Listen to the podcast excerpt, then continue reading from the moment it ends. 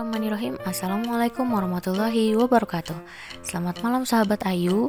Hari ini saya akan bercerita tentang Persaingan tiga angin besar untuk menjatuhkan seekor monyet dari atas pohon.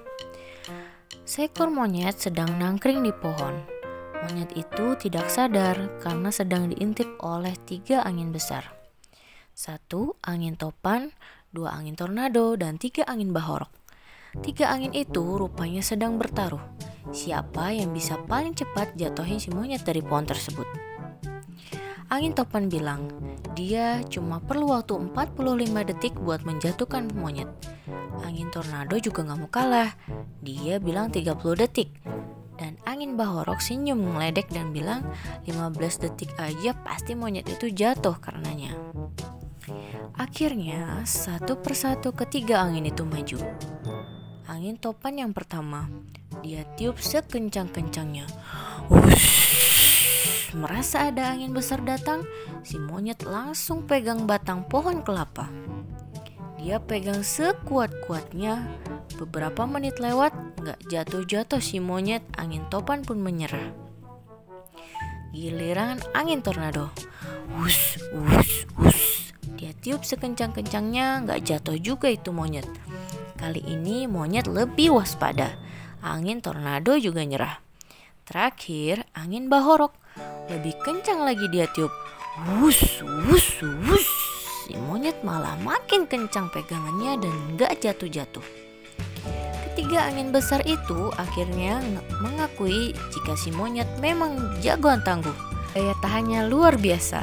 Tidak lama kemudian datanglah si angin sepoi-sepoi. Dia bilang dia juga ingin mengikuti menjatuhi si monyet. Keinginan itu membuat tiga angin besar tertawa. Yang besar aja nggak bisa, apalagi yang kecil, kata mereka. Tidak banyak bicara, angin sepoi-sepoi langsung meniup ubun-ubun si monyet.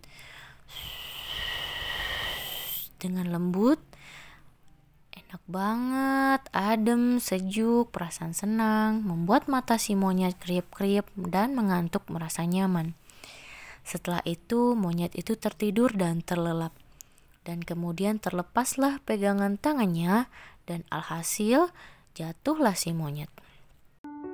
Sahabat Ayu, dari cerita tersebut kita bisa mengambil pesan moral ketika kita diuji dengan kesusahan, datang penderitaan, didera malapetaka, kita tiba-tiba bisa kuat bahkan lebih kuat dari sebelumnya.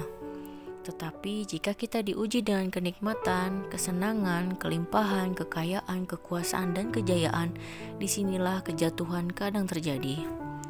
Jangan sampai kita terlena, terbuai, tetap rendah hati, mawas diri sederhana berbuat kebajikan agar terlindungi oleh amal dan ibadah kita. Hati-hati dalam tindakan, perbuatan, dan perkataan, karena bukan kritikan yang kadang bisa membuat kita jatuh, tapi sanjungan dan pujian. Terima kasih.